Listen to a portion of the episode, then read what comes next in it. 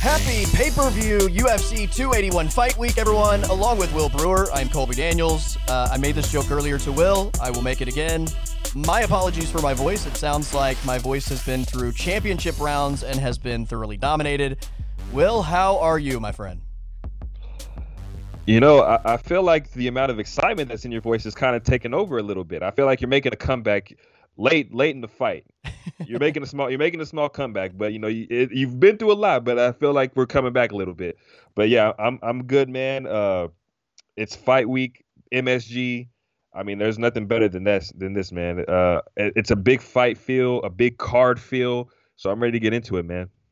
So I was so busy over the weekend, I didn't have a chance to watch uh, Fight Night, uh, Marina Rodriguez, Amanda Lemos. So last night, as I was watching Monday Night Football, I simultaneously watched the Fight Night card, and then I went back and watched both Adesanya Pereira kickboxing fights, and then I just went down a long rabbit hole of uh, of UFC fights on YouTube and on Fight Pass. So it was it was like uh, last night was a total geeking out on uh, on MMA. But yeah, this fight week is awesome. I even watched the first episode of uh, Embedded last night, which I usually don't even start until like Thursday.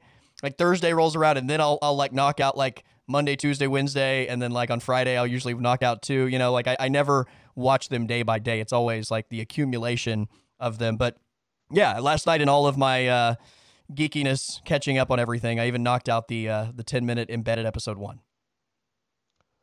Yeah, you know, I'm I'm the opposite. I watch embedded as they come. Okay. Because I feel like normally, especially on a big pay per view like this, uh, I'm trying to I'm trying to get in all the content I can, whether that's fights, the countdown. Um, mainly, it's it's old fights, but uh, it's especially you know the the the breakdowns of uh, of you know the podcasts I like to listen to, uh, and I haven't even got to those yet. I've just, I've really just been uh it's only tuesday yeah i've really been just getting in the the fights because as i'm trying to break down these fights and as i'm trying to like decide who i really think is going to win there's a lot of fights uh that a lot of these fighters have had previously that kind of factor into their opponents tonight or uh on that is that they're going to fight on saturday so uh did a lot of uh of, of tape study, even though I'm not going to be fighting anyone. But it's good. It, it, it's uh, it, has been pretty good, man. Uh, I can't wait to get into the rest of the week, man. And did you know um, that the press conference is not going to happen on Thursday? It's happening uh, on Wednesday. I, I was not aware of that, so thank you for the heads up. I had not seen that update.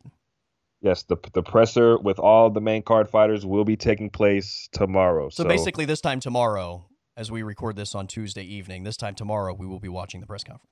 Absolutely. Yes, sir. Can I just say that I'm desperately going to miss Sean Strickland being in the same press conference as Israel Adesanya? The that is the only guy who's kind of like had Izzy on his toes. I feel like Izzy's had a good um a good idea of what to expect from Robert Whittaker and uh uh who else? Jared Cannonier, Marvin Vettori, But Sean Strickland kind of came at him with some shit that he was like, "Whoa!" and they were even fighting. Let me take like, a step back. I've but, never yeah, seen anybody get under Israel Adesanya's skin until Sean Strickland did it at the last press conference, and they weren't even fighting each other. It was it was hysterical, and it, it made people really want to see Israel Adesanya and Sean Strickland. Like, had it Sean Strickland beat Alex Pereira, we would be talking about Israel Adesanya and Sean Strickland at MSG instead of Israel Adesanya and Alex Pereira. Uh, of course, if I happened, how it happened. But Sean Strickland put himself in a position to get a title shot uh, with the big win. Uh, that fight was going to sell itself. The press conference would have been outstanding. The fight would have been great. I mean, we missed out, but I mean, the main event we're getting is good, but still, Sean Strickland stole the show on that press conference last year. Yeah, look, this is a better fight, but the better press conference absolutely would have been Israel Adesanya, Sean Strickland. The better fight week, I would say, would have been Israel Adesanya, Sean Strickland. That would have been incredible for an entire week, and then I, it's probably a bloodbath uh, in in a, in the championship fight setting. Uh, but this is the better fight for sure. But the the hype train and the hilarious moments that Sean Strickland would have gifted all of us uh, on a fight week against Israel Adesanya would have been incredible. And it was also funny because he's talking trash to Izzy, but like propping up his opponent at the same time. Like it was, you know, like nobody is going to do that except for probably Sean Strickland. And now yeah, we're talking I mean, about uh, Sean Strickland on a UFC 281 podcast, right? Like, I, I mean, a lot of people have kind of forgot about that, but still, that was that was epic what he did that day. Uh, it made it really made people really want to see Israel Adesanya and Sean Strickland. I mean, not even in a fight, but just put these two uh, in a press conference, just Izzy and Sean Strickland, and everyone would have probably paid some money for that because Sean Strickland was on one that day, and I can only imagine what would have happened if like Israel Adesanya was the sole focus that he had to that he had to deal with. Another thing that was just so funny about that, like you said, Sean Strickland was hyping up his own opponent and stuff to Izzy and Izzy turns around and he starts talking shit to Alex Pereira. And I really don't think Alex Pereira had any idea what Izzy was what Izzy was saying. Izzy's like, "I put you on skates. I put you on skates," and, and Alex is just sitting there like uh, he is. He knows that Izzy's mouth is moving, but he just has no idea what's coming out of it. yeah, I, I feel like he was like his he was mentally somewhere else until Izzy started speaking to him. Then he looked at Izzy and he was like, "What?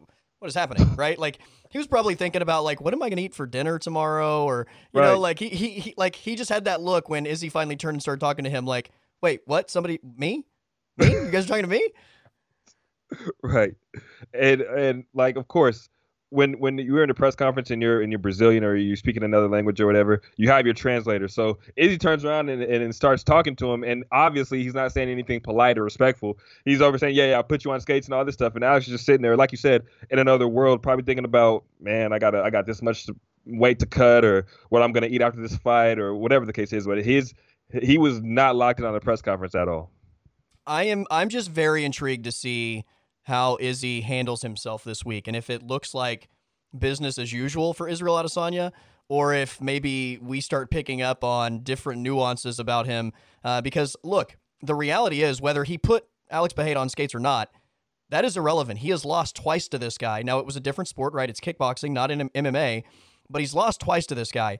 That in some way is going to impact him. Maybe it impacts him in a really good way, right? Maybe he he channels all of that into uh, the ultimate motivation and the ultimate, you know, fuel the fire to be the best fighter he can possibly be. Or maybe there's doubt creeping in within him. Like this guy's beat me twice. And maybe he he tries to be even bigger this week than he normally is to make up for like I, I don't know. I don't know how that's gonna look, but I think like that is something that is intriguing to me. The psychology involved in something like this, in a fight like this. We talked about this with like the Colby Covington Usman rematch, right? Um, the psychology involved with how maybe these guys handle a week like this when there is history and there's personal history and how you know they they I guess project their personality um, in a, in a week like this versus like what it would be on any other fight week. Man, I, I tell you what, um, from what I've seen from Izzy, you know, just in, in interviews and you know, if you keep up with his uh, with his video blogs and stuff that he posts on YouTube, um, it seems like he's in a good headspace. Uh, he's not really trying to get under his opponent's skin. I think he knows uh, there's a lot of pressure on him, and I think he's kind of uh, in the right in the right state of mind to handle that uh, a- as of this point. You know, um, I don't know what's going to happen in the uh, in the press conference or at the at the weigh-ins or whatever the case is, but um, it seems like he's been very locked in from the from the beginning on uh, having a really good training camp, taking it up to levels that he hasn't even seen before, taking it, um, uh, passing his own levels that he didn't even know that he had. Um, he talked about that a lot. Um, I think one other thing, I don't think he he says that this fight is personal, and I, I think I think that's as truthful as he can be because there's a lot of fighters who will say this isn't personal, but when you've lost to the guy twice, and one time you got knocked out. Uh, it's the only time that you've ever been knocked out in your in your career. Um, that, like you said, that does something to you. Uh, he he's got he's holding on to that, but like you said, it's in another sport, and now we're in the UFC. Now he's the middleweight champion. He's defended the title six times. This is his seventh defense. Um, he's got a lot of pressure on him. A lot of people are looking at Alex as the guy that's going to make him fight, but still, Izzy's the one with the legacy on the line. Alex Pereira's had how many MMA fights? Like Alex Pereira's only like four and one or three and one, whatever the case is. This, is, this will be his fourth guy, UFC fight for crying out loud.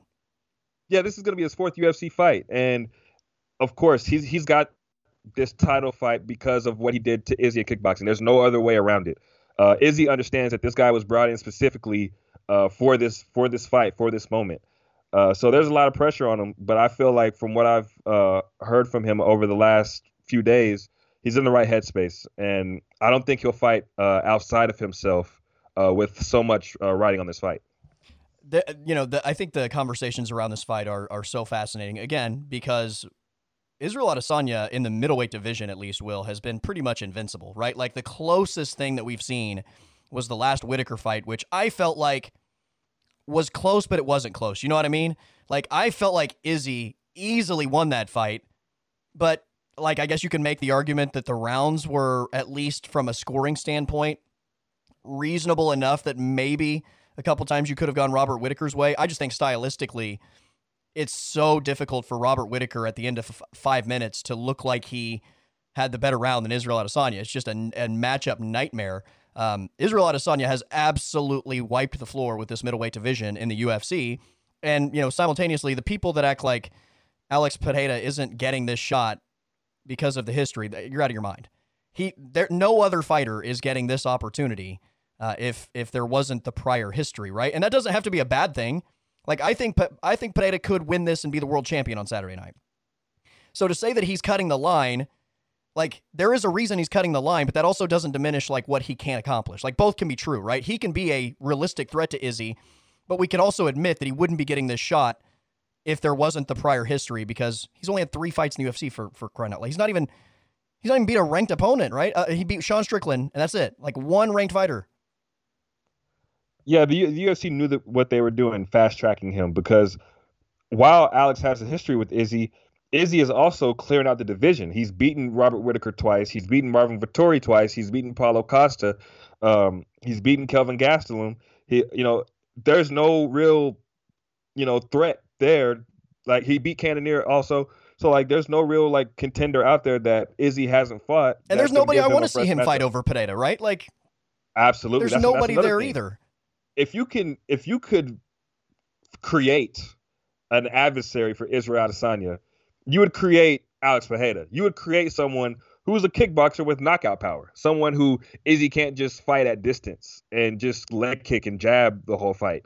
Like Alex Pereira is a guy who's got linked on Izzy, who's probably he's he's he's at least taller than Izzy. I don't know if his if his reach is is uh, longer than Izzy, but this is a guy that Izzy's gonna have in his face. Like he's gonna have to be in the pocket. He's gonna have to take some chances, and we haven't seen that. Like that's not gonna be the case against Robert Whittaker Jared Cannonier, Marvin Vettori. All those fights look so similar because Izzy's able to fight those guys at distance and use his kicks. But Alex Pereira comes from Izzy's world, comes from Izzy's world, beat him twice. Like there's no other way that the UFC could go. Like you've got to, uh, like it, Izzy's made this so easy, and now you bring in the one guy who's gave him like black marks on his in his career. I mean, of course, it's on Blachowicz in the UFC, yeah. but this is the only guy who's knocked him unconscious and made him a meme. You know, his eye, Izzy's eyes rolling in the back of his head. You you see him unconscious and all that.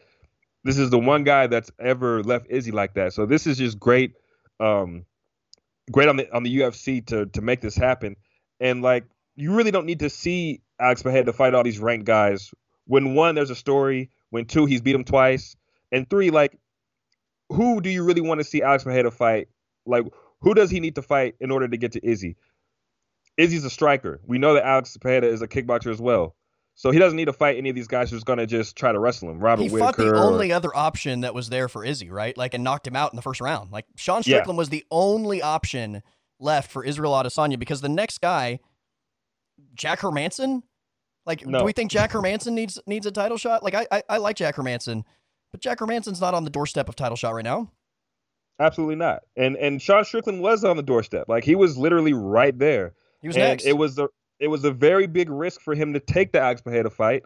Um, I was thinking like it was going to be like a Derek Brunson or something like that. But for Sean Strickland to take that fight, he was on a big winning streak, undefeated at middleweight. For Alex Pereira to win that one fight, for me, that warrants him a title shot. I mean, that's that's a big uh, step up from what he was fighting. Uh, before that, he fought Bruno Silva, who wasn't ranked, got a a, a decision win. But beating Sean Strickland on International Fight Week, that that to me that makes Alex Pereira uh, the top contender. Yeah. Uh, in the middleweight division. Hundred percent, one hundred percent. And again, if if there's not the backstory there, um, it's you know that fight that fight would have never had. Like, let's be real. Pereira's not even getting the Sean Strickland fight if there's not the Izzy backstory. So, um, yeah, if you're if you're ignoring like the backstory playing a factor here, that's completely false. I think you said maybe the most valuable thing that, that can be said in this podcast, and you know we still got a long ways to go, but if you could literally create a fighter to put on the other side of the octagon from Israel Adesanya in the middleweight division, this is the guy. This is the guy you would create if this were a, a video game. This is the guy you're creating to put on the other side of Israel Adesanya. That's it. Like, and that's why this is such an intriguing match. And the fact that they do have history makes this, I think, one of the most intriguing fights of the entire year of all of 2022. Um, as this is the basically the second conversation we've had because we we already did our uh, our radio show. No big deal, by the way. Theblitztulsa.com if you want to go find that. Um, it's uh, it's interesting because I I last night I rewatched and I've watched them before, but it's been a while. I rewatched both uh, Izzy uh, Pereira kickboxing fights. There were in both fights so many massive exchanges, right? So many like they're just trading like big shot sequences from both guys. And I think there is I think when you do the math, there's a lot of people that think this fight's going to look exactly like those did. I, I don't know how much willingness there's going to be from either guy to fight that same sort of aggressive fight because you're talking about a massive difference in the gloves, right? Neither one of those guys, I feel like, is surviving the amount of big time shots that that were landed in those kickboxing fights. Yeah, I, I mean it's kind of it's kind of funny when you see Izzy fight like that now, or uh, like back in kickboxing because now he fights so uh, strategic and so at a distance and everything. But like back in those kickboxing fights with a guy who's as powerful as Alex Pereira, he was in the pocket trading, like you said. I mean, his his his punches didn't have as, as much pop as uh, Alex Pereira because Pereira's clearly the the uh, more powerful guy, but Izzy's in there touching him. He's he's in the fire and he's willingly in the fire, uh, picking his shots. Um, and that first fight was really really close. They were going back and forth, exchanging big big shots. I did think that Pereira landed the, the bigger shots, but I thought Izzy was more active. I, I thought I've never scored a kickboxing fight before, but I thought it was just a case of what what did you like more? Did you like Pereira's power or did you like uh, Izzy's volume more? Uh, on the night, it seemed like um, well, obviously Alex Pereira's uh, power won the judges over, but I definitely felt like uh, Izzy was in that fight, and that could have went to him. Uh, and then you know the second fight, Izzy, like he said, put him on skates. Uh, Izzy was winning that fight. Izzy sat him down, uh, but he got overzealous. Um, he tried to he tried to put him out. He tried to make a statement, and that's not how Izzy fights. I mean, we've seen him in the UFC uh, when he gets when he has people hurt he doesn't he he picks his shots. He doesn't just go in overzealous and, and blow himself out like he did against Alex Pereira in that second fight. And it cost him because as soon as the next round started, Pereira put him down. And he and and Izzy will even say he got overzealous. Uh, he blew his wad, and then uh, that next round he didn't really have anything left, and Pereira put him out. I mean, we, we see that happen in the UFC all the time, but uh, you know, Izzy is too smart of a fighter to let that happen again. So I think both guys, both guys know what they're what's what's ahead of them. Yeah. So I think it's going to be very very interesting to see how this fight's going to be fought. I think there's so many scenarios. It could be a a, a fight where they're just trading back and forth, uh, just kind of touching each other for five rounds, or it could be an all-out war, a, a brawl. You know, we don't know, but um, I think it's very very interesting. I, I would guess that that Pereira is going to force the action, right? And Izzy's going to fight the fight that Izzy always fights. Although I will say, you know, part of the reason Izzy fights the type of fight that he does is because nobody can match him in the striking department, right? And for most guys, even if they're not talented grapplers, the path to victory for them is grapple Izzy if you can, rather than just let him pick you apart in striking. Because nobody's gonna nobody in this division can outstrike Israel Adesanya, except maybe this guy. Um, so I think part of part of the reason he doesn't go forward as much is because he's he's not going to allow somebody to have that opportunity to maybe take him down or or try to grapple him, uh, and he's just going to win the fight in the stand up, and that's what he does every single time. The second side of this is again in kickboxing, those gloves you're not nearly as worried about the big shot putting you out, right? As you you should be in MMA. Uh, so I I think Izzy's probably going to look very similar to what we've seen from him uh, to this point. I, I, don't imagine that we're going to see him go forward any more than we have, uh, although I don't think either guy is a, a takedown threat necessarily. Um, Alex Pereira, though, I'm, I'm very curious what the approach is. I think he's going to be the one that uh, is going forward. I think he's going to have the octagon control. But look, he he also for I mean he won those two fights, but Is he got rocked by Izzy? Like he knows that Izzy can rock him. And again, we're not talking about kickboxing gloves. Like if Israel Adesanya lands some of the same shots on Pereira that that he landed in those kickboxing fights, who's to say that that doesn't finish Alex? Right? Like those were big shots, and uh, he got rocked. So, and and I would say this: I, I think that Izzy is definitely the more accurate guy of the two. I think Izzy's defense, at least we you know we haven't seen much of of Alex in the UFC, but Israel's defense to me is elite, right? Pereira got hit a lot against Bruno Silva. Um, I you know again I don't know how different that looks stylistically fighting somebody that's more in the wheelhouse of of what you do, uh, but this is so much fun, man. I, I can't wait for this fight. It's going to be awesome, and this will be a uh, this will be one of those like even if there's not a single strike thrown in the first round, like I will be like on the edge, like I'll be chewing fingernails, right? Because you're just waiting for one exchange that could potentially end the fight. And and that's how it is. I mean, even if they're just kind of touching each other throughout the first uh, throughout the first round, we know that Alex has that that left that that hand is, is like a hand of steel. I mean, he touched on Strickland with that thing one time, and it was just it was a wrap. Uh, Izzy with it with his kicks, with his punches, like we may see a side of Izzy that we've never seen before. I think that's what's very interesting about this fight for me. I mean, this is a guy who can fight him in in areas that nobody else has been able to. Um, the, like the distance just doesn't matter. Like I remember watching uh, Jon Jones fight Alexander Gustafsson for the first time, and seeing how Alex was able, how since Alex was so tall, how Jon's reach advantage was kind of negated. Um, it's I feel like it's going to be this, a similar thing with this fight. Like Izzy's not going to be able to manage his distance that well, and even if he is, Alex Pereira is going to be able to get to him in a way that nobody else has. He's got to be uh, he's got to be perfect for 25 minutes um, because if Alex touches him once, it's it's over. So yeah, like you said, it's very interesting. It's very intriguing. I mean, I feel like this fight may not be as grueling the first couple rounds, so Alex will have his power late into the fight. So that makes like it has got to be perfect defensively for 25 minutes. That's there's no other way around it because Alex's power is just so uh, devastating that if he touches Izzy, it could be a wrap. Uh, what what what do what do you think when you hear people talk about potential grappling in this in this fight? I mean, because I would be floored, like beyond shocked. If one of these guys goes for a takedown, like I guess maybe if it's like Sandhagen against Song Yadong, right, where it's not even like a takedown, it's just like, hey, I want you to respect that I might do this. Like maybe that is possible, but even with that, I think you're putting yourself at major risk of the other guy just wiping you out in that moment, right? Like th- neither one of these guys per se is a skilled quote unquote grappler, much de- much less takedown artist, right? And with both of these guys being as dangerous as they are striking, I don't see either one of these guys putting themselves in jeopardy of even trying to get a takedown, knowing that in that process, the other guy might end the fight. Yeah, I mean, these guys are kickboxers at heart, and I know that deep down inside, even though this is an MMA fight uh, and the biggest organ- MMA organization in the world, and you're fighting for the for the world championship, I think there's still um, a little bit of pride that these guys want to prove I'm still the better kickboxer, right? But uh, I think the grappling will only be introduced into this fight if somebody gets rocked, if somebody gets hurt.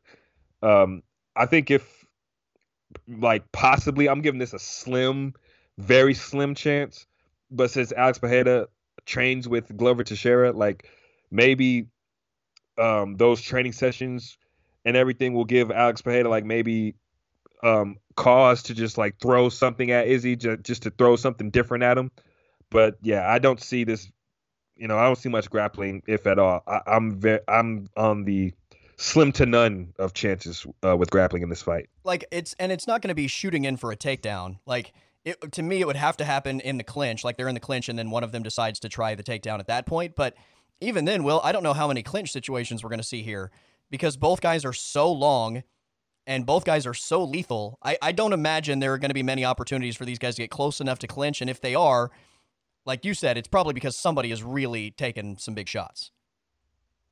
Yeah, you know, Izzy kind of clinches a little bit when someone gets when someone gets close. You see that against when he uh, when he fought Cannonier, when he fought Whittaker, like when those guys would get close and maybe they landed something, he would kind of grab them a little bit. Um, that that's a possibility uh, um, for Izzy as far as the clinch. Um, but outside of that, man, I don't really see too much clinching. You know, yeah. may, maybe there is, maybe there isn't. But I think if if there is clinching initiated, it's from Izzy. All right. Um, we will obviously talk about this fight more when we make some picks for UFC 281. This card is absolutely loaded. I love this fight card. It's going to be awesome on Saturday night. Um, real quick, let's hit some of the fights that took place last Saturday night. The main event was Marina Rodriguez and Amanda Lemos. Um, good chance that the winner of this, which was Amanda Lemos, is maybe first in line for uh, whoever wins the co-main event on Saturday night. But uh, what a performance that was from Amanda Lemos, a fight will that was um, somewhat uh, slow to kind of get going right on, on Saturday night between these two. Um, I thought Lemos was going to come out like a you know a tornado, and to her credit, she she did not. She was very patient. Um, I thought if this fight got into the third, fourth, fifth round, that was definitely advantage Marina Rodriguez. Um, again, because it was such a slow developing fight, Amanda Lemos was still very fresh when the the knockout actually happened, and she was ultimately the one that delivered the big shot to win the fight. Yeah, you know, I think she was so patient that it was something that Marina Rodriguez wasn't uh, anticipating. I think uh, it kind of forced. I'm not gonna say it forced, but I think uh, Rodriguez took chances when she probably didn't have to, probably didn't need to. Um, she was Lemos was being so patient that Rodriguez was probably like, you know, I need to, you know, start banging some rounds uh, I need to start making something happen. And in the third round, she kind of shot in. Uh, I'm not to say it was like undisciplined or anything, but she, you know, she went into, you know, to, into the fire, and and Lemos caught her. It was a it was a shot right on the on the forehead, and uh, it just completely rocked her. As far as the stoppage, I mean, I'm never to say like you should have let her take more punishment because like that was all that was to happen was Lemos was to just land more shots. Um, but a, a, fighter will always say, "Let me go out on my shield. I could have took more punishment." You know, we we hear them say that all the time. But I think um, it was only going to get worse. She was only going to take more punishment, and it was just unnecessary pu- punishment that she was going to going to take. So I think that that was a a good stoppage. Um, but yeah, big win for Amanda Lemos, man. Big win. I don't mind the stoppage, but I also wouldn't have minded if it had gone like if they had let it go maybe just a, a fraction more like I, I probably would have even preferred maybe a little bit longer leash like i'm not saying a bunch because like you said it probably was only going to get worse but she was standing and at least at that point you know i think the initial shock was like uh-oh she's in big trouble but i think by the time limo started landing those other shots at least she was getting her hands up and defending at that point so i probably would have preferred a little bit more leeway uh, but I, I, don't hate the stoppage either um, it was a big shot and and uh, clearly she was stunned with the original shot out of the gate. Um, as far as what's next, I mean, is is Amanda Lemos now next in line for the winner of Carla Esparza and Zhang Weili? Yeah, man. You know, I, have said this since uh, Amanda Lemos has kind of come on the scene. I really feel like the UFC is really high on Amanda Lemos. Uh, the opportunities that she's gotten, the, the, the big time fights that she's gotten. Um, she beat Angela Hill, then she fought Jessica Andrade in the main event. Uh, it didn't go her way, but she immediately gets put into a uh, a co-main event on ABC against Michelle Waterson, finishes her, and now she gets she gets a main event against someone who, who was on the doorstep of getting a title shot, and Marina Rodriguez finishes her. So now she basically just kind of takes all takes the spot that Marina Rodriguez had of being like that next contender. I mean, at this point, who is next? I mean, there's there's Rose out there, but you know, um, Rose, we haven't really heard much from Rose outside of you know she just had her documentary drop and all that. So I don't really know how much, how close or how far away she is from uh, potentially fighting. Amanda Lemos, you know, she just fought. She's talking about being the backup fighter for for this weekend's fight. So I, I definitely feel like uh, Amanda Lemos could potentially be next, but I think it depends on what happens with Rose. But um, stylistically, a, a fight between Zhang Weili and Amanda Lemos. Pff, I mean, we talk about how uh, much of a freak athlete uh, Zhang Weili is. If you would want to put somebody in a fight with Zhang Weili and be like, well, that's interesting, put Amanda Lemos in there, someone who is very explosive, very powerful. Uh, but of course, Zhang Weili's got to get through Carla. Uh, that's going to be a, a, a, outstanding fight in itself. But just the potential of what Zhang Weili and Amanda Lemos would be, it would be very, very interesting. By the way, I I, I prefer Lemos having the next opportunity but let me ask you how on God's green earth, it makes sense that in April of 2022, this is still 2022, correct? Yes. Like the year hasn't changed yet, right? Okay. In April of 2022, Jessica Andrade finished Amanda Lemos, and now Amanda Lemos has jumped Jessica Andrade in the rankings.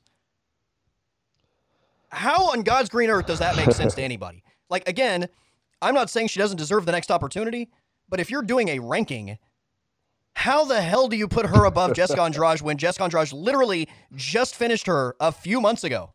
Like, it's not even like it's been like two years. It was April of this year. Not only that, like we're talking about a standing arm triangle choke, like the first of its kind in UFC history.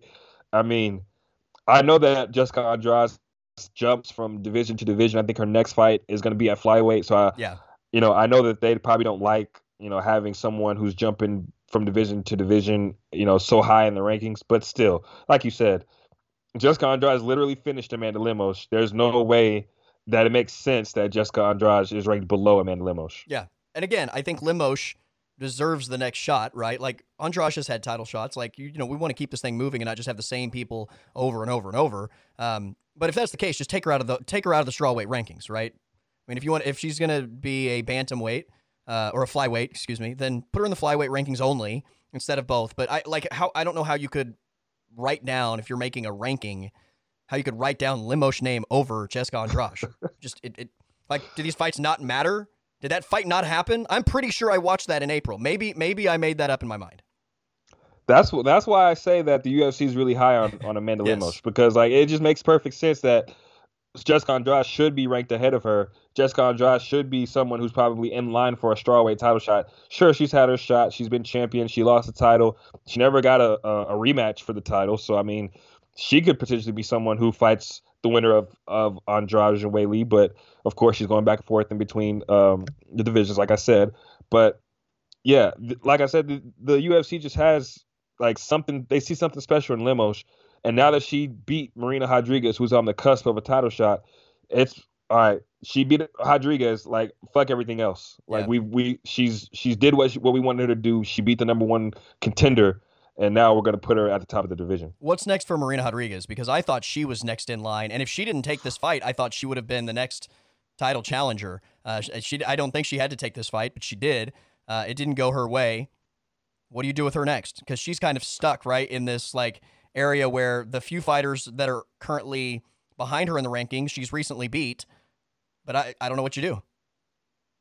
Yeah, that's that, that's a very interesting question. I mean, like you said, she's beaten um, Mackenzie Dern, Yan Xiaonan, um, Amanda Ribas, like a lot of the fighters coming up, she's beat them all. So what what's next for her? It's a it's a great question. I mean, maybe you give her the loser of of this Saturday's fight, uh, Carla and Weili. That's that's an option.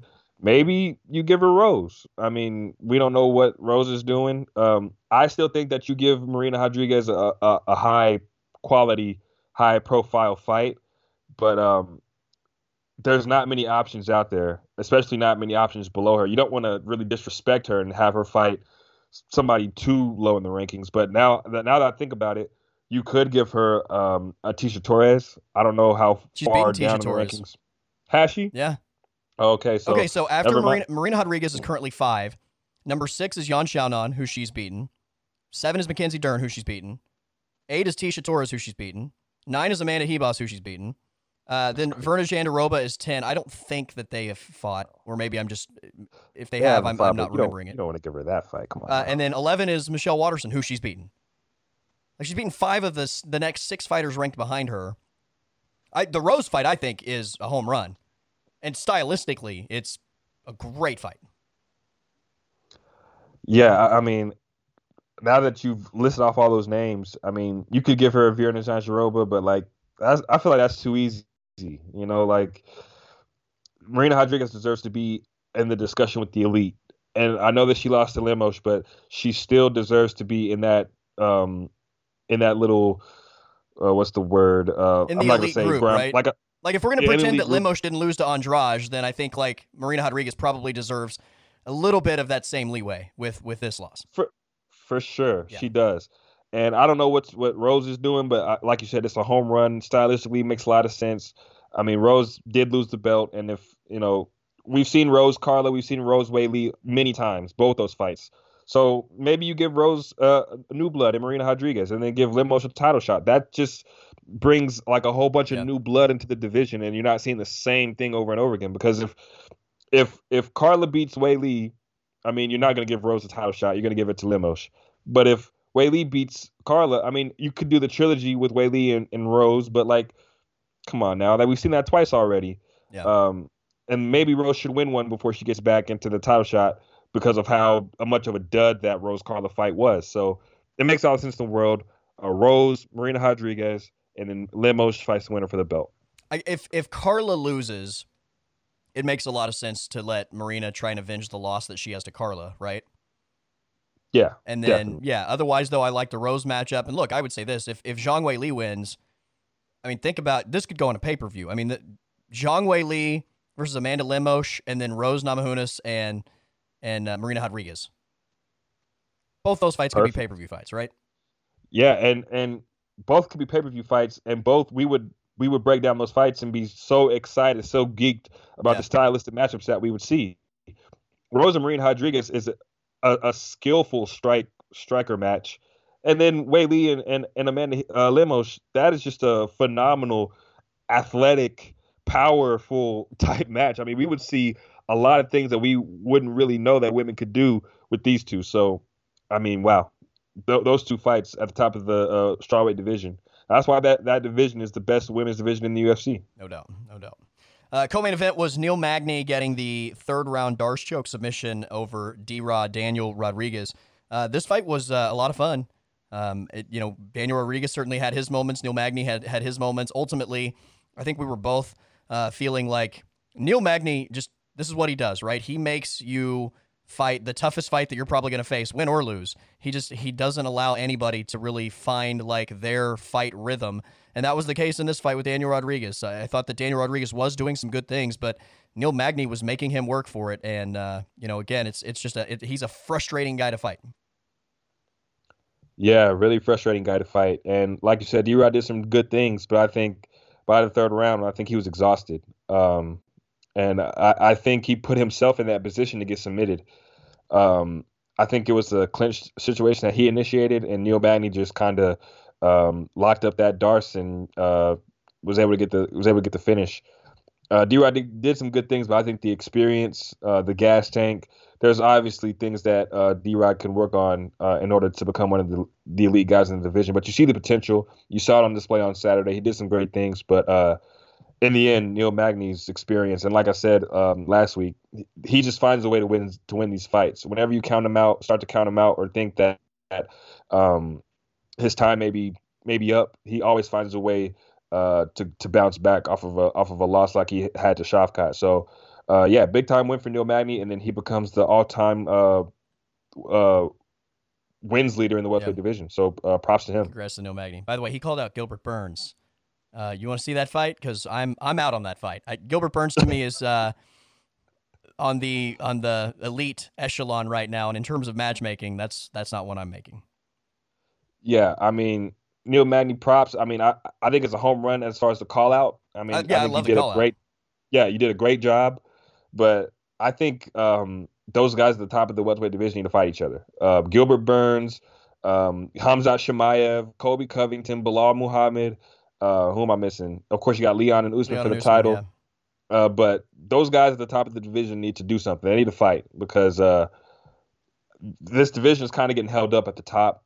Uh, Colby Covington's isn't he the number one? No, he's the number two guy now after Usman.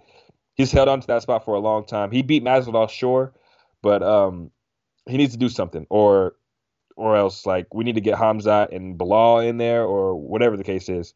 Um, we need to have some movement. And, and Gilbert Burns versus Neil Magny doesn't do anything for me, or it doesn't do anything for the top of the division. So um, sorry, Neil, uh, but I, I, think you'll have to go down a little bit in the rankings uh, for your next fight. Give me uh, like Magny Luque.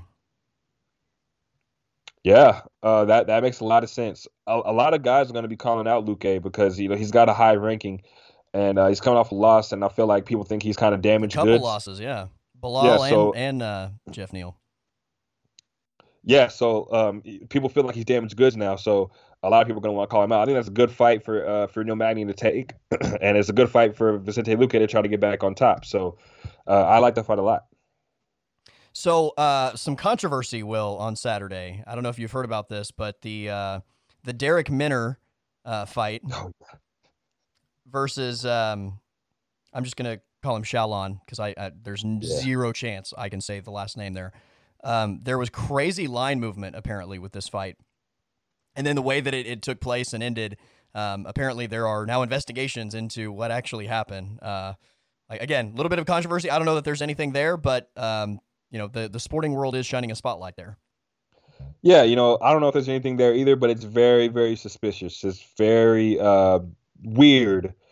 Like, I don't know how much of a coincidence this can be because, like, the line just all of a sudden moved so drastically in the course of a, of an hour or two or, or whatever it was the line moving like that, it literally never happens with any fight.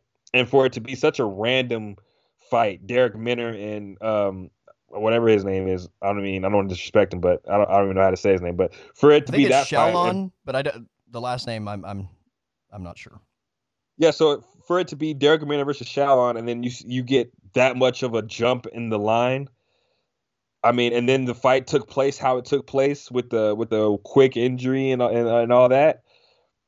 I mean, I would be very suspicious myself. So yeah. I mean, and then like the UFC just uh, uh, put that rule out there where fighters can't bet on themselves and stuff. So I'm sure they're really trying to uh, really buckle down on stuff like this. So uh, for this to happen, you know, I know the UFC is and, and the whole sports world is like, what the fuck? Like, yeah. this can't be a coincidence. Like, look, Twitter is a place where people have crazy conspiracy theories, and I'm not saying there's anything to the conspiracy theories, but I've seen people suggest that this was rigged, right? When you consider the way the injury happened uh, and just ultimately what led to the finish. I've seen people suggest that there was definitely an injury before anything happened.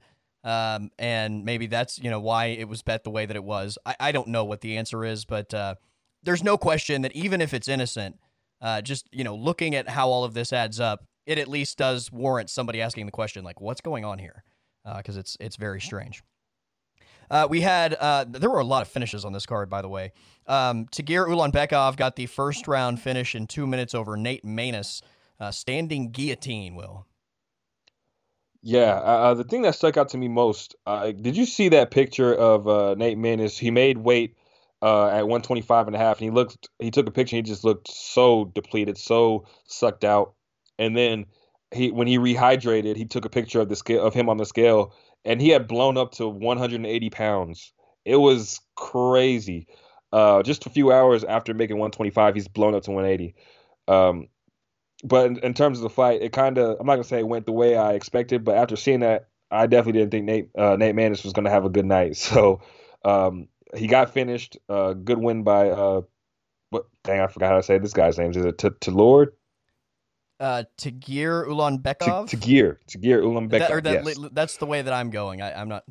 You know, some of these names. Your guess is as good as mine. tough. but big win for him. yeah. Uh, so the main card started with Grant Dawson and Mark Madsen. Mark Madsen was undefeated. This is an Olympic wrestler. Um, I told you I thought Grant Dawson was actually going to be the better grappler in this fight, which he absolutely dominated the grappling. Uh, he did miss weight, which you know, in some way taints, I think, this win. Uh, but he was completely dominant in this fight, right? In the stand up, on the ground. Uh, he was definitely the better MMA grappler rather than just like the Olympic wrestling that Mark Madsen um, has shown to be world class in. But this was such a one sided fight.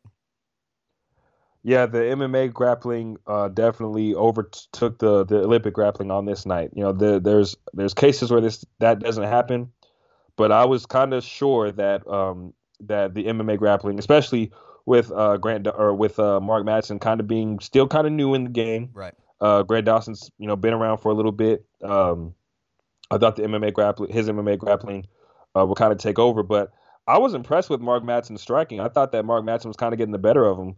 Um, rocked him on a, on a, on a few occasions, but um, it's always you, you always hear this with wrestlers. Um, the one thing that the wrestlers hates is defending takedowns and you know being on the defensive with another wrestler and you you saw that. Um, and I think by the third round, whenever Grant Dawson got that finish, I think and those leg um, kicks. Was, yeah, and, and and those leg kicks. um, it was just a matter of time, especially when they were when he wasn't checking him, and it was just kick after kick after kick, and that that one that dropped him. I mean, um, you could just see Grant Dawson had a higher uh, or had a bigger uh, uh, arsenal uh, than than Mark Madsen. But big win for Grant Dawson. But of course, it's tainted by the by the missing weight. And he even hit a home run with his call out, call out Tony Ferguson, but it's kind of off for not because you got that cloud hanging over your head of of that weight miss. Uh, um, yeah, I mean, you missed weight, and then you call it Tony Ferguson, who's on a massive losing streak. Like, right? Uh, come on, man. That's like a come on, man. Like, come on, man. right. Yeah, I bet you do want Tony Ferguson. I bet you do. Yeah. Um, he, he did get a ranking though. I seen. I saw he got the number fifteen ranking. See, that's another thing with rank. How can you rank somebody that missed weight? Yeah, that he didn't that, win a 155 fight. He wasn't. He yeah. didn't make weight. Yeah, I mean, I, I guess that's what you give him as a, like a maybe a consolation to you know you don't give him a bonus. Um, maybe you don't give him a Tony Ferguson, but I mean, skill wise, he deserves to be in the top 15. But yeah, I'm, I wouldn't give him that ranking off of missing weight. I'm I'm with you there. I mean, there's guys like Drew Dober and I mean, upcoming on this card, Brad Riddell, who are unranked. And look, Took this was a nice win, spot. but like, I'm putting you over over Drew Dober, for fuck's sake. Yeah, tough. Uh, it's tough, but I mean, you like I said, you see the potential. Yeah, but I just wouldn't do it off of a weight miss. This is like tough. winning a catchweight fight and then getting a, a welterweight ranking off of it. Like,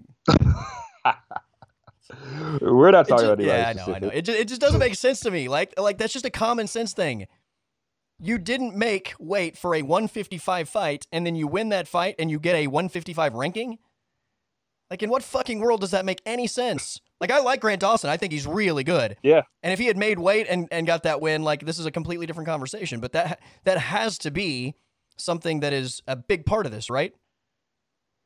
Absolutely. That. Otherwise, that why the fuck are we making weight? Over. Like, what is the point in cutting weight if if that's the case? Like, why are we even doing it? Absolutely. The weight should take precedent over most most things because like like you said, that's that's why there's weight classes. Yeah. so the fact that he missed weight, that should definitely dock him from getting a, a, a lightweight ranking. Um, he should be out of the rankings just because he missed weight. I mean, of course, he had a great performance and it was uh, finished an undefeated fighter, but the fact that he missed weight, especially with how loaded this division is, yeah. Um, he could have he could have not had that top 15 ranking. He, it could have waited for another fight where he actually made weight and had a good performance. Charles Oliveira missed by half a pound and didn't get a belt because he missed weight, right? But you're going to get a fucking right. ranking by missing weight. Like it just doesn't make sense to me. Like again, I like Grant. This is not a Grant Dawson thing at all. Like this is a what the fuck are we doing? That makes zero sense to me. Like just a common sense thing to me. That's all I'm saying. It's a common sense. Like I, I just I don't get how that makes sense at all. But yeah, makes makes a lot of sense to me. I'm I'm right there with you, man. Yeah. I mean, Grant Dawson's outstanding, like you said. He's, terrific. He's great. Man. Yeah, he's got he's got potential. I mean, maybe you put Grant Dawson with some of these guys in the in the top ten, top fifteen. He's going to give him a really good fight. But um, no matter no matter how good he looked on Saturday, and he looked outstanding, beating Mark Madsen, who was an undefeated uh, Olympic wrestler. Um, you got to make the weight, man. You just got you just got to make the weight. If you don't make the weight, you can't benefit from the win, right? Just like Charles Oliveira didn't benefit from the win. Like he didn't get the belt because he didn't make weight. That's right. just to me that makes sense. See, yeah, it, it, seems simple to us, yeah. but for some reason, the yeah. UFC is like, why don't we give him a ranking off of that performance? Yeah. I mean, I don't know. It doesn't make sense. But I mean, the guy is deserving, I think, of being considered to be one of the best 15 guys. It just that probably wasn't the route that I that makes sense to me. Um, all right, your girl Miranda Maverick in the feature prelim got a big win. Um, if, I don't know if you have any thoughts on that or any of the other prelims, but for the sake of time, we've got a lot of picks to make. So, any thoughts on the prelims? Uh, just real quick on Miranda Maverick. I mean, I I think it was just uh, a fight where the UFC wanted her to look good, and she looked and she looked great in that fight. Uh, did what she had to do. Uh, didn't take much damage. I thought Shanna Young gave her. Um, I think she performed well but uh, Miranda Maverick just kind of uh, flexed her um, elite skill, uh, elite skill on this night, and uh, was the better fighter. So uh, props to Miranda Maverick, but there was a lot of uh, of, of, finishes. Uh, Polyana Viana, that 45 second um, knockout of Jinh Frey, that combination that she hit her with, crazy. Uh, Mario Bautista over Benito Lopez with the uh, reverse triangle was crazy. Um, uh, who else? Am I? Jake Hadley, uh, one of the first fights of the night. Um, it was it, the, there was a lot of finishes on this card, a lot of weight misses too, but a lot of finishes. It was an exciting night of fights for sure. There were five first round finishes on this card, which is wild, right? Yeah, it, it, was it was funny to see the UFC try to kill time with like with promos and with going to the desk, and you're just like, uh, I mean, I know y'all are, you know, you got some time to fill, but like, let's just get another fight going. Like, we don't it have felt to. like an eternity you know, for some of those. It, oh, yeah. between fights, it was it was awful, man. Yeah, that was a card that had very little pace, uh, for sure. It didn't feel like it was flow. It was just like fight long break, fight long break. But yeah. All right, UFC 281 at Madison Square Garden on Saturday night. What a fight card! And as as we talked about with UFC 280, uh, now that we've arrived to fight week, Will, I, I, I very much think there's an argument that the hype of this card is deserving to be right there with 280. I I mean, this card is spectacular. Yeah, man, 280 was was great. Um, I think the hype was was warranted for 280, but I think now when you when you look at all these matchups on 281, uh, all everything that goes into it, um, you got the two title fights. You got Poirier Chandler, which which you know that speaks for itself. Frankie Edgar's retirement fight. Dan Hooker trying to get back on track. Riddell Moicano is an outstanding fight. Dominick Reyes returns. Meatball Molly on the prelims. You got hometown flavor with Matt Frevola. Um, Seungwoo Choi against an undefeated Azaitar that is nicknamed the Bulldozer, and a guy that's I think really impressive. Yeah, uh, that's a that's a tough fight to have yeah. in, in your hometown for sure. Um, a guy that I really think should not be where he is. I mean, Wellington Turman, I really think should have a few losses, especially to uh, Damn It Misha. Uh, Damn It Misha uh, let me down, but uh, Wellington Turman, I think Petroski could uh, could end his night pretty quick. But that's neither here nor there. Uh, you got Carlos Ulberg on the card, Montel Jackson, Seungwoo Choi. This is going to be an outstanding night of fights. It's going to be great from start to finish. All right, let's make some picks. Um, I believe we are going to make five picks on the main card and uh, three prelims. I didn't even ask you what the prelim fights we're going to pick are because I think it's it's probably fairly obvious. Um, if I miss one that you think deserves to be picked, then uh, please throw it out there. But we are going to start in the women's flyweight division. It is Erin Blanchfield and Meatball Molly McCann. This is terrific matchmaking. Uh, this is as fun a matchup, I think, as you can make in that entire flyweight division. Erin Blanchfield is a heavy minus 425 favorite, plus 300 for the fan favorite Meatball Molly. Yeah, I mean, I don't. I'm not gonna. I don't know if these ranking or if these um, odds are warranted. Erin Blanchfield is outstanding, and Meatball Molly is just a tough. She's very, very tough. Uh, fan favorite, like you said, has knockout power. Um, but you know, I think this is a huge step up in competition for for Meatball Molly. I think the last couple fights she's she's fought uh, at home, and the UFC's kind of thrown her some some fights where um, where she could look good, where she could get these these knockouts. But Erin Blanchfield is a very huge step up, and uh, Erin Blanchfield is, is, is ranked um, she's someone who I feel like could potentially be a future champion. Um, she's got a lot of work to do, but and she's very very young in the game.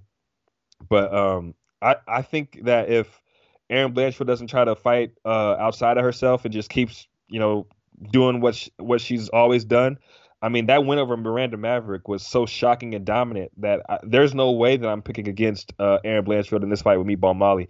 I think um, Molly McCann's going to be tough. She's um, going to be in her face the whole time.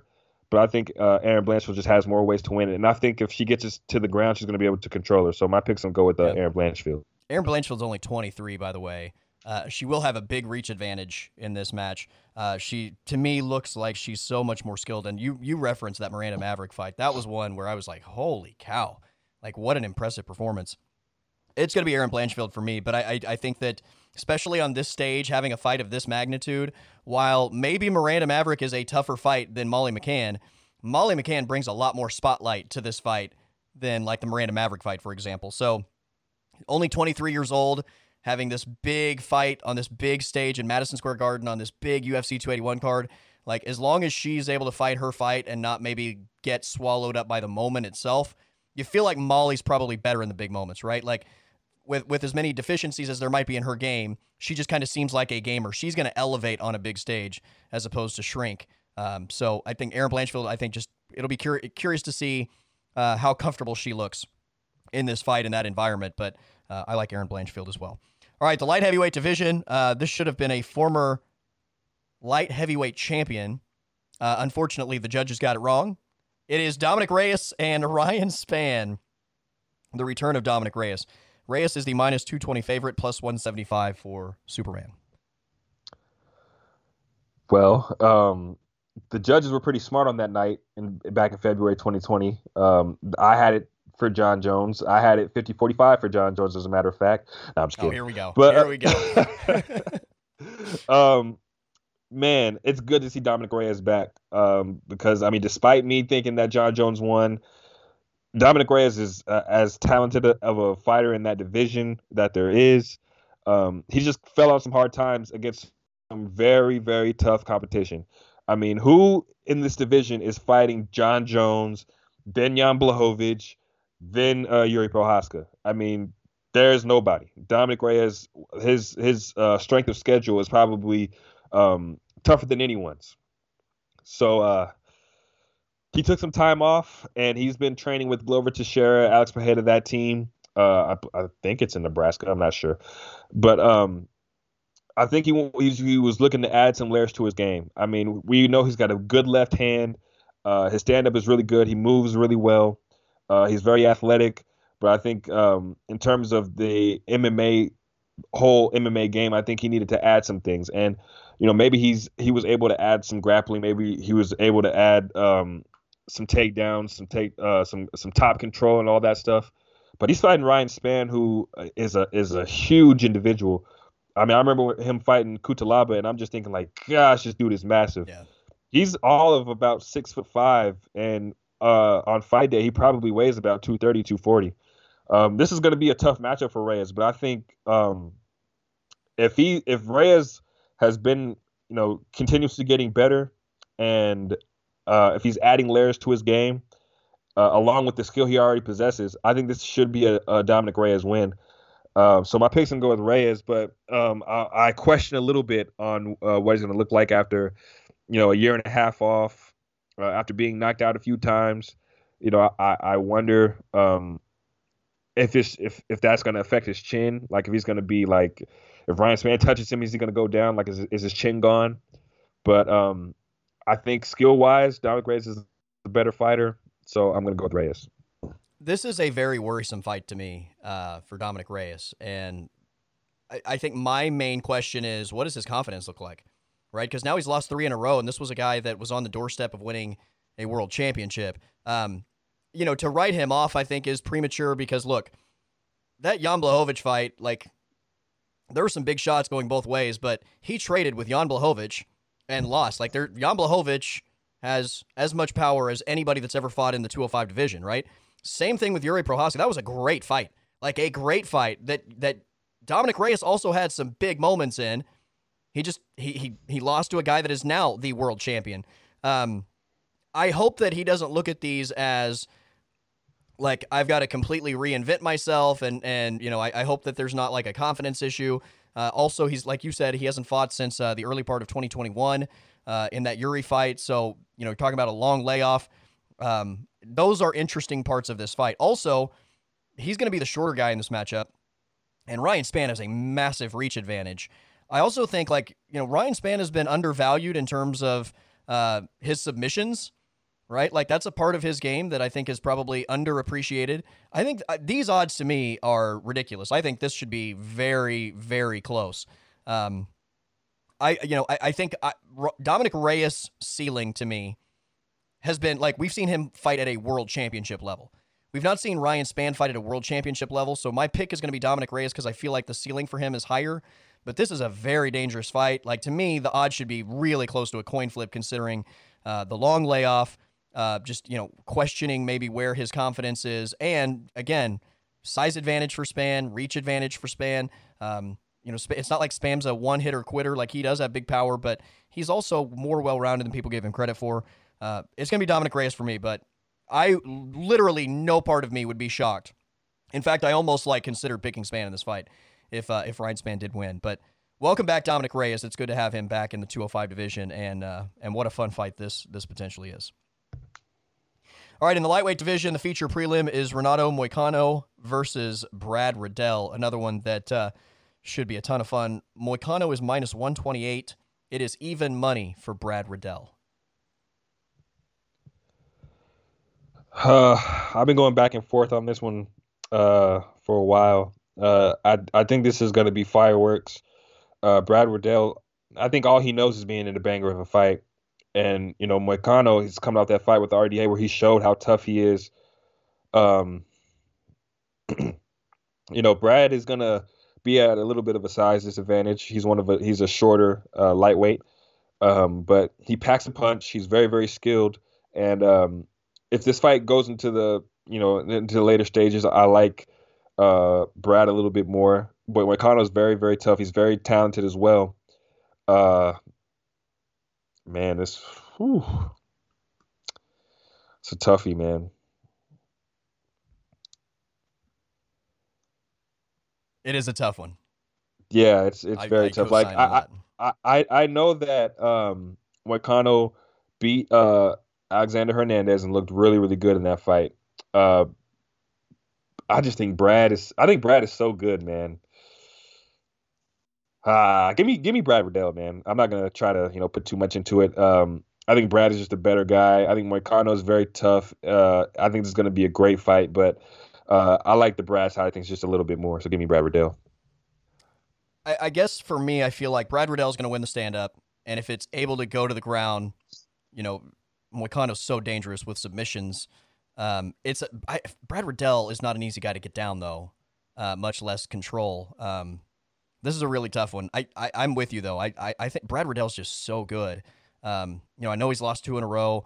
Jalen Turner right now is a buzz saw, and there's you know I, I'm curious to see just how high his ceiling is if he can continue to make 155 because that is a monster of a human being fighting at lightweight.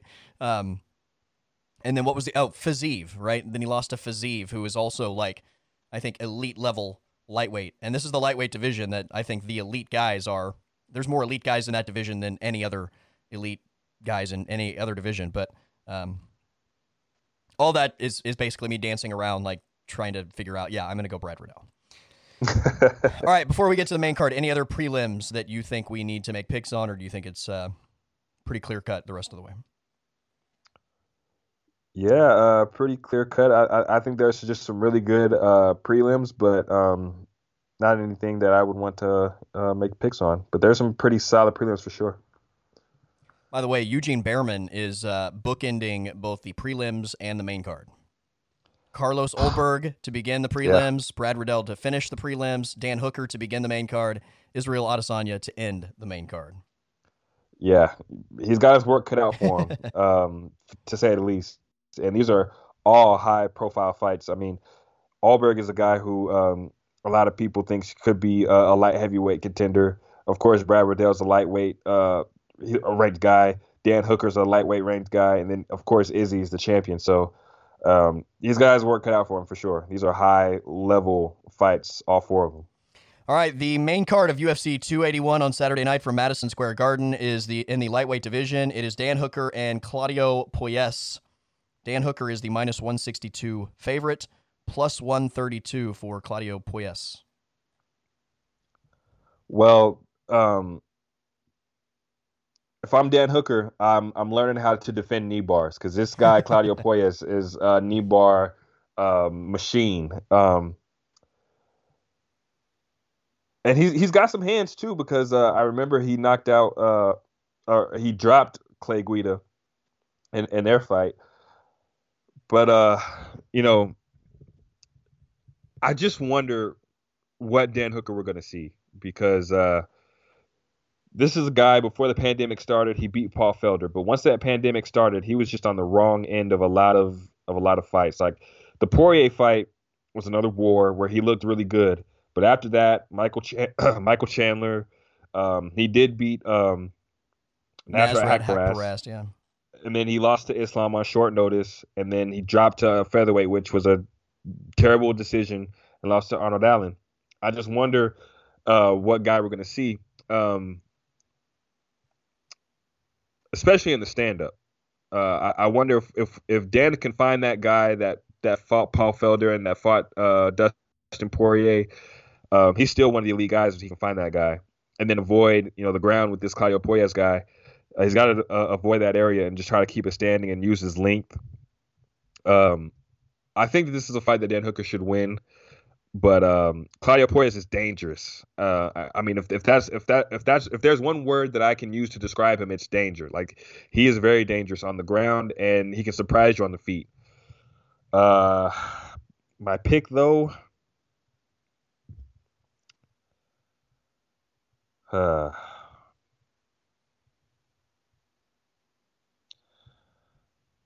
give me um Give me Dan. Give me. Go, let me go ahead and pick Dan Hooker. Okay. I'll, I'll, I'll take Dan Hooker. All right. I feel like this fight is going to be for me similar to the Dominick Reyes Ryan Spann fight, where my head said Ryan Spann, my heart says Dominick Reyes, and ultimately I feel like Dominick Reyes' ceiling for me is just much higher. So I'm going with my heart and Dominick Reyes.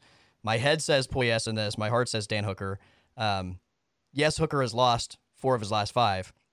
He was in a great fight. Like I know he lost to Poirier, but let's not forget how great that fight was. That was a great fight in which you could have made an argument that Dan Hooker won the fight, right? Like there was at least, I don't think he did, but there at least could have been an argument to be made that Dan Hooker um, could have got three rounds of those five. Like that was a very close fight that was fucking awesome. He got taken down by Islam and smothered, which Islam has done that to everybody. Michael Chandler, if he gets his fist on you, not many people are going to survive that. Like, and he got caught by Chandler.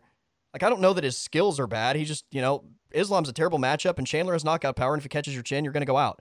Um, Arnold, you know, the step down to Arnold to, to featherweight, I, I, thought that was a bad move. And let's also not act like Arnold Allen isn't a contender as well. I think Claudio Puelles is very dangerous, but is he elite level guy dangerous? I mean, I don't know, man. Like I, have not seen enough from Claudio Puelles to say that he is Dustin Poirier, Islam Makhachev, Michael Chandler, or even Arnold Allen at 145.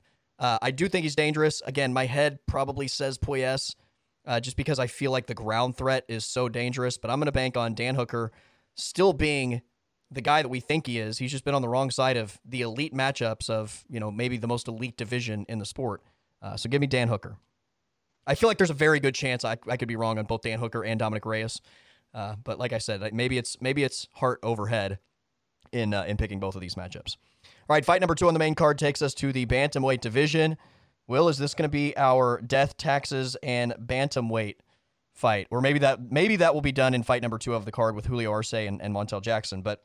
It is Frankie Edgar, former UFC world champion, and Chris Gutierrez, who, by the way, former Extreme Fight Night out of Tulsa participant, uh, in a, a big opportunity for Gutierrez and a farewell for Frankie Edgar. Uh, sorry, I forgot the odds. Oddshark.com has Gutierrez as the minus 220 favorite, plus 175 for Frankie Edgar. Well, I'll, definitely say um, the the second fight of the night, Arce and Montel Jackson is probably going to be a better representation of the bantamweight division. But I'll say this: um, my pick is going with Frankie Edgar. I, I, I, don't really have too much of a of a breakdown that I even care to give. The first time I ever watched the UFC, I saw Frankie Edgar become a world champion. He beat BJ Penn, and everybody was telling me that BJ Penn was going to run through this guy, uh, that this was going to be easy. Uh, BJ Penn is such a dominant champion. He's beat this guy, this guy, this guy. The, the first time I saw Frankie Edgar fight BJ Penn, he took the title from him, and he from there he, he went on a run where he was uh, fighting fights of the year. Remember the Gray Maynard fight? Uh, both uh, the Gray Maynard fights, um, the trilogy uh, those were awesome.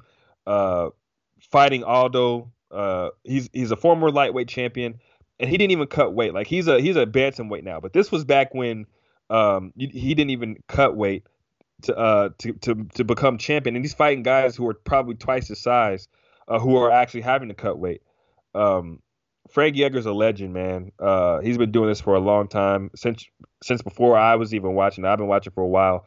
Um, I have so much respect for him. Uh, it's it's sad to see the sport pass someone like Frankie Edgar by, but you could just tell like um, he's still he's still tough, but in terms of being elite, he's just not there anymore. And a guy like Frankie Edgar, um, he's a guy that's used to being at the top, and when he's not at the top and there's not a route there, it's time to call it uh, call it quits. So um, my pick's going with Frankie Edgar just as a um, as a salute to him uh, for a fantastic career. I hope he gets this win.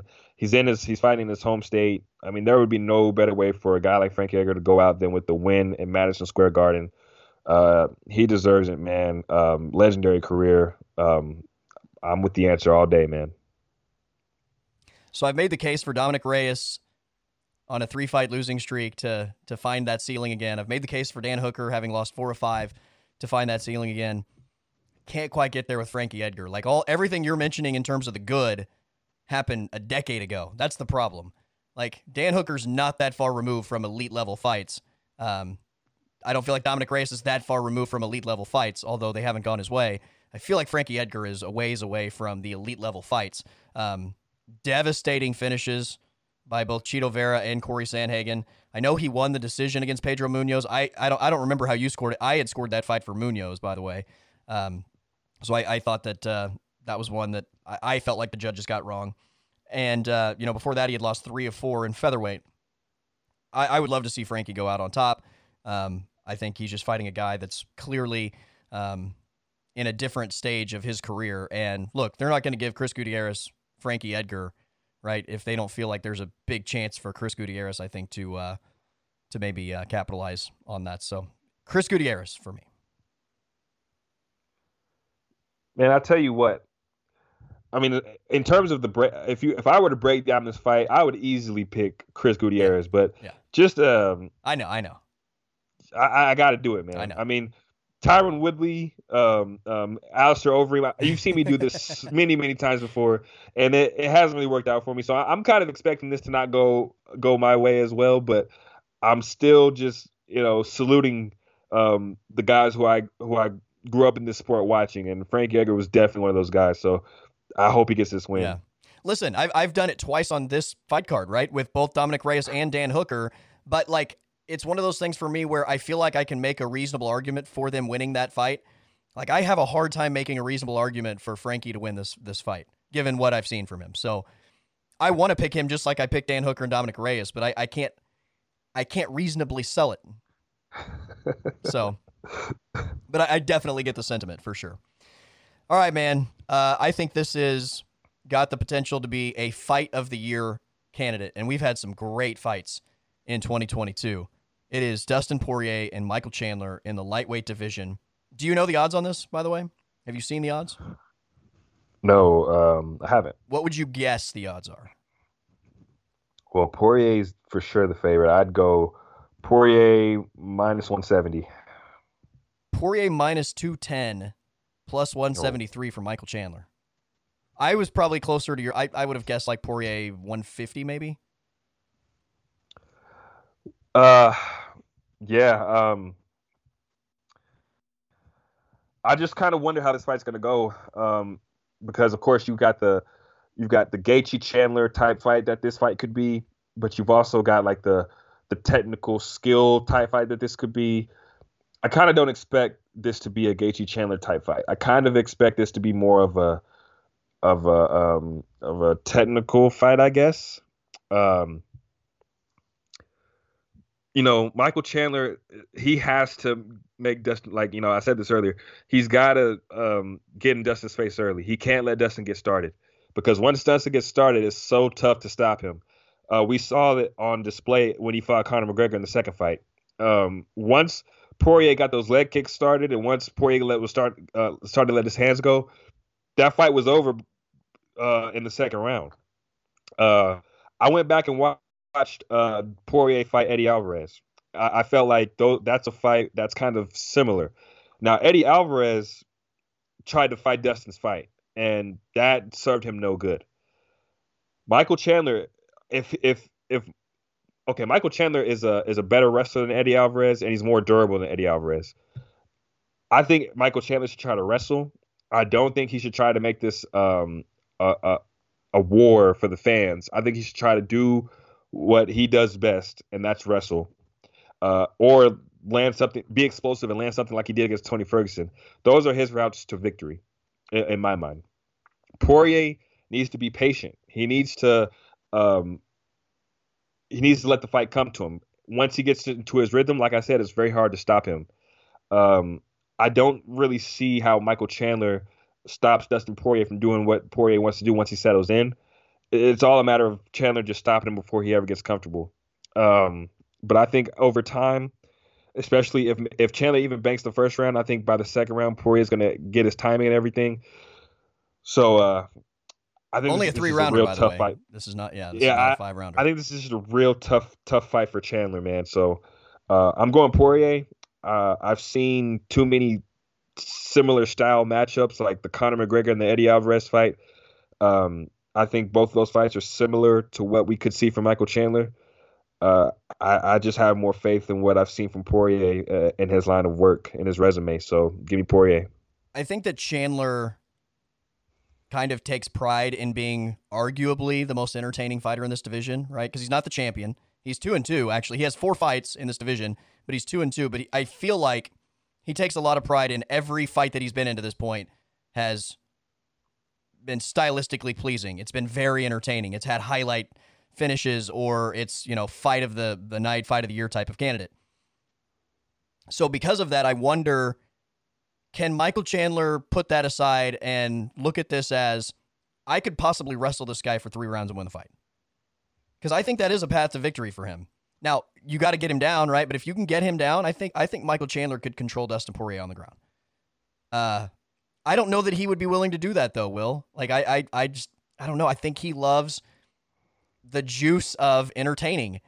And I don't know that he would want to potentially be in a fight where, you know, the crowd's not going wild because it's it's on the mat. Um to me, the approach is blitz Poirier out of the gate, right? Try and land a big shot immediately because he has a lot of power. I mean, similar to what he did to Dan Hooker, right? Blitz him immediately, try and land a big shot. And if you don't land something early, then you go to the grappling, and that's the path to victory. Um, if he keeps this standing, I mean, short of clipping Poirier and, and landing the big shot, I just think Poirier is going to be so much better in the stand up. But, you know, power is the great equalizer. And look, Dustin has a lot of power, but I would say Chandler has more power in this specific matchup, right? Like if Yeah, they just traded big shots, I feel like Chandler's probably going to get the better end of that. Absolutely. Uh, Poirier is a guy who just who finds the right shot. Right. Uh, It's not the most powerful shot, but it's that right shot that you may not see coming that that uh, that hurts you. Uh, but in terms of just power, yeah, Michael Chandler's definitely got the got the bigger power in this fight. Yeah. Um, so all that to say, there's no way in hell I'm picking against Dustin Poirier. So Dustin Poirier is my pick. uh, but yeah, I, if Chandler decides to wrestle here, I, I think that could be very interesting, and I think that would be, in my mind, his path to victory, short of you know landing Yes, a big shot. sure. So um, I don't know that he would want to do that, man. I, I think again, I think he thrives on you know putting on the exciting performance and getting the juice off of the crowd's energy level. Either way, though, I mean, uh, whether it's Dustin or Michael Chandler, can you imagine not only the post fight interview, but the call out? Like, what's the call out going to be? Either way. Because it's going to be If I'm- something enormous. If I'm Chandler, I got two names. I got the champ and I got Conor McGregor. right. If I'm Poirier, I'm, I got the champ. But I think win or lose, especially lose though, Michael Chandler could his next fight could be Conor McGregor. I'm kind of calling that. I think it's going to be. I think Conor McGregor's comeback fight is going to be against Michael Chandler. Be entertaining, right? Absolutely be entertaining. All right, the co-main event is for the women's strawweight championship. It is Carla Esparza as the champion, and it is former champion Zhang Weili. Oddshark.com has Zhang Weili as the heavy minus 400 favorite, plus 300 for the current champion Carla Esparza. Yeah. Um, in terms of just matchups, this is one of the one of those matchups that's just really really tough for the champ. Um, I think Carla is great, two-time champion. She's used her wrestling to get her to where she is. Um, she's worked on her striking a lot. Um, it's it's not anything special, but um, it's not as bad as it was when she lost the title to uh, Joanna. Um, Carla ha- has definitely become really really scrappy with her striking. But uh, this matchup with Weili, I mean, Weili is a freak athlete. She's very very strong. I think that's where Carla would have an advantage over most uh, of the girls would be her strength in the wrestling department. But I think uh, Zhang Weili ma- uh, matches that strength and probably surpasses that strength. Um, I think we could potentially see um, a similar fight to how Carl lost to Joanna, um, where she just can't get a takedown. She's desperate for a takedown, and she doesn't get it, and then Weili just kind of tees off on her. Um, I think Weili's just continuously getting better. Um, I, I mean, she was a she's a she's a freak athlete that's just adding skill, like um like a Giannis in the NBA. Like Giannis was a freak athlete who's just continuously adding things to his game. Zhang Weili is, is just continuously adding, you know, takedowns and and cleaner striking, uh, kicks, you know, everything. She's continuously learning. She really wants it. She's she's strong. Um, this is Zhang Weili for me. Um, I just don't see how Carla beats her. I mean, if Carla's able to get her down and and get her in a in a very bad spot, um, after getting her tired in in the later rounds, maybe. But I just don't see Carla surviving the the early onslaught. So give me Zhang Weili. I would have guessed, and like, I'm not trying to be disrespectful to the champ at all, but if I if I were to guess where I thought the odds would be, I thought they I would have guessed like minus six hundred. Will.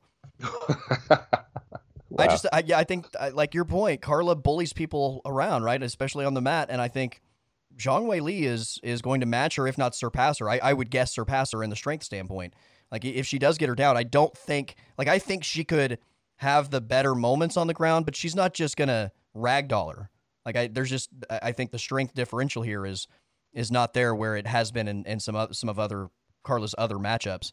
Um, I'm with you. I, I think Zhang Weili is just. Uh, a big force on the feet, and I think she's at least strong enough to prevent Carla from uh, having her way if it does hit the mat. Although I, I would say Carla is, is clearly the better grappler, and uh, maybe she maybe she banks around her too if she's able to get her down with control time. But I don't see Carla like beating her up necessarily in that regard.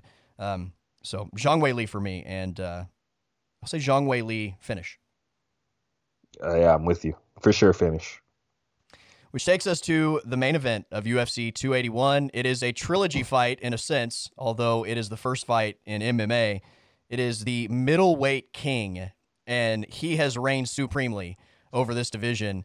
And he now faces by far the biggest threat to his title reign that he has seen. It is Israel Adesanya and Alex Pereira. Israel Adesanya is the minus 185 favorite, plus 150 for the underdog. It's it's crazy that he's the undisputed king of the middleweights, as Jon Anik said, and you got a guy who's three and one, four and one, and the odds are this close. like that, that should tell you everything you need to know about this matchup. Like I said uh, earlier in the show, if you could create a guy to, to go against Izzy, um, you would create a guy like this, a tall kickboxer with knockout power. Uh, um, I'm very interested in this matchup. Very intrigued by this matchup. Um, very very interested in how both these guys will approach this fight. I mean, we saw what happened in kickboxing. We saw the the the heavy exchanges. Um, both guys know each other so well, and this is just going to be another kickboxing fight. I feel, um, unless there's that slim to none chance where the grappling comes into a, a into effect. I really don't I really don't see it, but I mean, who knows? Uh, five rounds. Um, it's it's gonna be crazy, man. I, I can't wait for this fight. I just I can't in good faith pick against Izzy, uh, a guy who I've continuously seen uh, evolve, get better. Uh, he's so defensively responsible. And while Alex Pereira may have landed that left that put him out, while he may have gotten that decision uh, over him in kickboxing, I kind of feel like Izzy might be the better kickboxer. I know that's weird. I know that's strange for me to say, I don't think that's strange at all. Yeah, I, I think that I makes all the sense like in the world. Yeah, I kind of feel like I saw who the better guy was. Um, And if Izzy can stay defensively responsible, if Izzy uh, can can if he is able to hurt Alex, if he can you know stay within himself and uh, and not blow his wad, you know maybe we see you know Izzy kind of cruise. You know we we don't know. That's what makes this fight so so good and so interesting. But um, I think that Izzy's so locked in that um, he's going to be so defensively responsible. Like I said, he's got to be perfect for the whole time this fight is going on. Uh, I think that he is going to be perfect, um, or as close to perfect as it takes to retain his title. So uh, my pick's going to go with Israel Adesanya. I don't think it's even possible in my mind for Izzy to cruise here. Like he's either going to knock Alex out or he's going to get knocked out. Like I just don't like for him to cruise to me would be like Alex Pereira decides not to engage and they just basically stand across from each other, similar to the Yoel Romero fight, and neither one of them does anything. Like that's the only way in my mind. Like when I look at all the possible outcomes, that's the only way in my mind that thing goes the distance. Alex Pereira is going to engage Israel Adesanya, and the question is, Izzy's going to hit him, and will he he be able to rock Pereira before Pereira rocks him? Like Izzy is so good, and he fights stylistically the way that he does because he can. Right? He's bigger than he's bigger and longer than everybody in this division right? He's 6'4. He's 80 inch reach. Like nobody can get close to him. Like that's the advantage he's had in every single by a mile. Like the, nobody's even been close. By a mile, he's had the ability to have that distance management because he's so much bigger and longer than everybody else. Guess who is also 6'4? Alex Pereira. Guess who also has an 80 inch reach? Alex Pereira.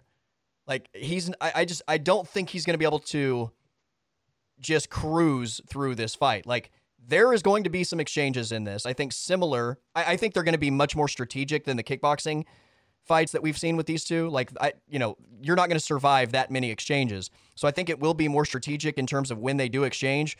But there is no like in my mind, I, I would be shocked if this thing goes the distance. There's going to be a sequence of exchanges where one guy is going to finish the other guy. And I think it could go either way. Like if Israel Adesanya hits Alex Pereira, with some of the same shots, but wearing UFC gloves that he did in those. Like he could win the fight. He could finish Pereira and vice versa. Um, I think there's going to be a sequence at some point where they trade, and I'll just say that uh, Pereira gets the better end of it. But like, I wouldn't be shocked at all if Izzy won this fight two minutes in by landing a big shot. That wouldn't shock me at all. It wouldn't shock me at all if that was the other way around either. I would be stunned if this thing goes five rounds, though. Absolutely floored if we get five rounds, because that means they, in my mind, that means they haven't really fought. Like I just I don't see where either one of these guys survives if they're actually engaging each other, because one of them is going to land a big shot at some point. We've seen it. One of if they exchange, one of them is going to land big shots, and uh, with UFC gloves on, I, I don't I don't think that there's going to be a survivor if you have that many exchanges. So this is going to be a finish in my book. I'd be shocked if it's a decision. Um, because it's going to be a finish, give me the guy that has I think, the more lethal shots. Um, and that's going to be Alex Pereira and New in the main event. I can't wait for this fight. Yeah, look, um, when I say cruise, I didn't necessarily mean like um, cruise to a decision. I kind of meant more so like like pick Izzy would be winning. Yeah, pick them apart, win the rounds, that type of thing. Um, yeah, I, uh, I can't wait for this fight, man. It's it's so interesting. It's so intriguing. I'm kind of uh, I'm kind of of the mindset that maybe it takes them a while to engage because they kind of know each other so well. Um, like you said, there's going to be a, a, point where they exchange leather. How early or how late that happens, because I, I kind of feel early on, especially with this being five rounds, because those kickboxing fights, if I'm if I'm correct, those were only three round fights. That's right. Um, I kind of feel like with this being five rounds, um, we could see early on th- these two guys just kind of filling each other out, especially in the first round. I don't know who's going to engage first, but I think Izzy is has done this part before, um, filling filling the person out and knowing how to bank rounds, um, not you know doing much. Right. Right. So, um, I, I feel like that could be a factor in the early rounds. Now, as we get into the the the the mid the midpoint of the fight, that's when it's going to get really interesting because I think that's when we're going to see some leather really exchanged. Um, and you know, like you said, I mean, it, it could be a finish. It, it's probably likely that's going to be a finish, but I'm kind of of the mindset that we may not see many of those exchanges, and they may come few and far between. And then by the end of the fight, we're going to be wishing that there was more. I don't know, man. That would that's be just, incredibly disappointing. That that would. But if, you know, I will say this: is... if you tell me right now that this is going to be a decision fight, I would say I'm 99.9% sure Israel Adesanya wins the fight. Yeah, and that's kind of where that's that's yeah. where I'm at. That's where my head is. Uh, but I just don't think it's going there. Like I, I agree with you. I like I think that Pereira will be the first one to engage. Like if I had to put money on it, I, I would feel pretty confident about putting money on Pereira being the first one to engage. If I had to put money on what the first round looks like, I think the first round is probably like I will I think it will be thrilling because I'll be on the edge of my seat like actually that's bullshit. I'll be standing up for the entirety of this fight. But I'll be chewing my fingernails off waiting for one of these guys to throw a shot because you just feel like at any given point it's like TNT that's going to blow up. But I, I would imagine there's not a lot of not a lot of anything. Like I think it's going to be a feeling out process for the majority of the first round. And maybe we don't get a whole lot, but I think at some point Pereira will engage first. I'm guessing the first round is fairly boring, and then at some point in the second round to the third round, there's going to be some exchanges and somebody's not going to survive it. But if it's a decision, I completely agree with you. I, I don't see where. Because if Israel Adesanya has survived five rounds with Alex Pereira, then it's it's clearly because he's not getting hit, right?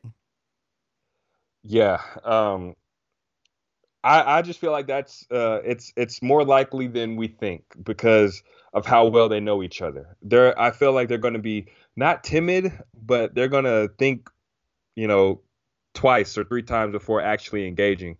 I do feel like Alex is going to be the one to engage.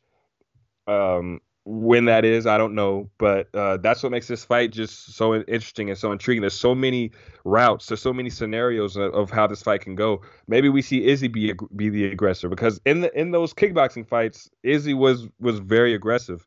Um, Izzy was was was the one who was kind of initiating things.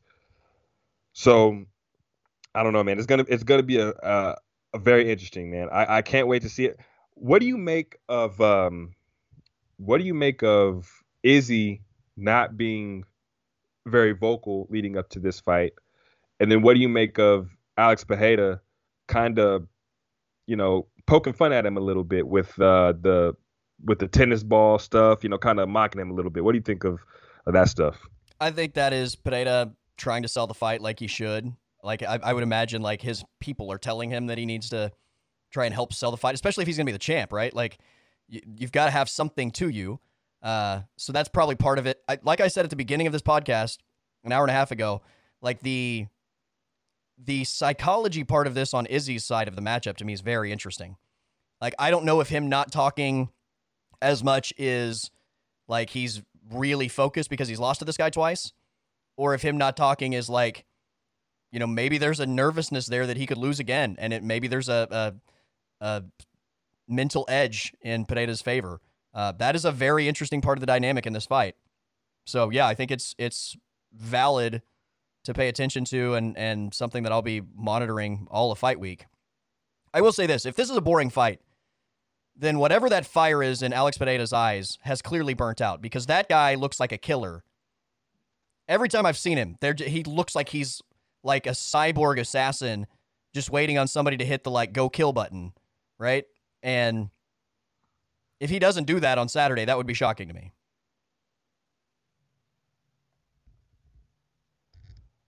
Yeah.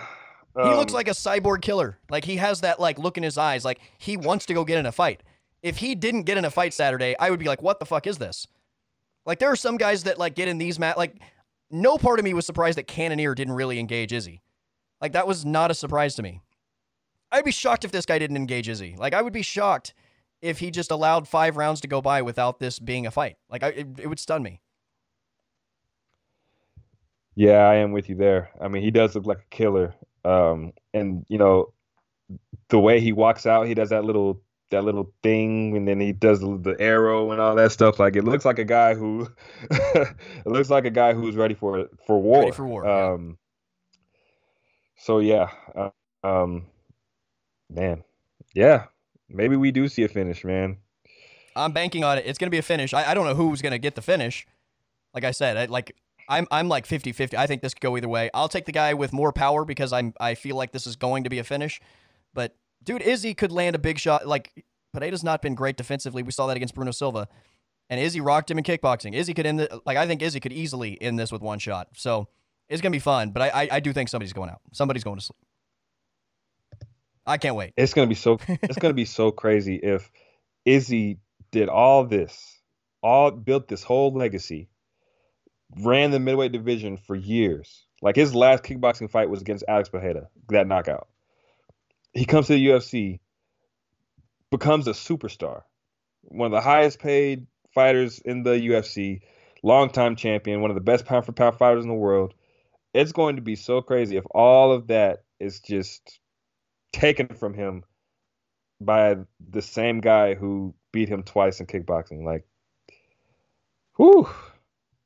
By uh, by another knockout too. Jeez. oh man. man. it'll be wild. I, I, can't, wait. wait for this one, man. Cannot wait. All right, man. We crossed a lot of ground tonight. Good podcast. Uh, I think it's going to be an even better fight card on Saturday night. That is Will Brewer. I'm Colby Daniels. Again, UFC 281 on Saturday. It is pay per view fight week. Will, a lot of fun, man. We'll do it again next week. Yes, sir. And still.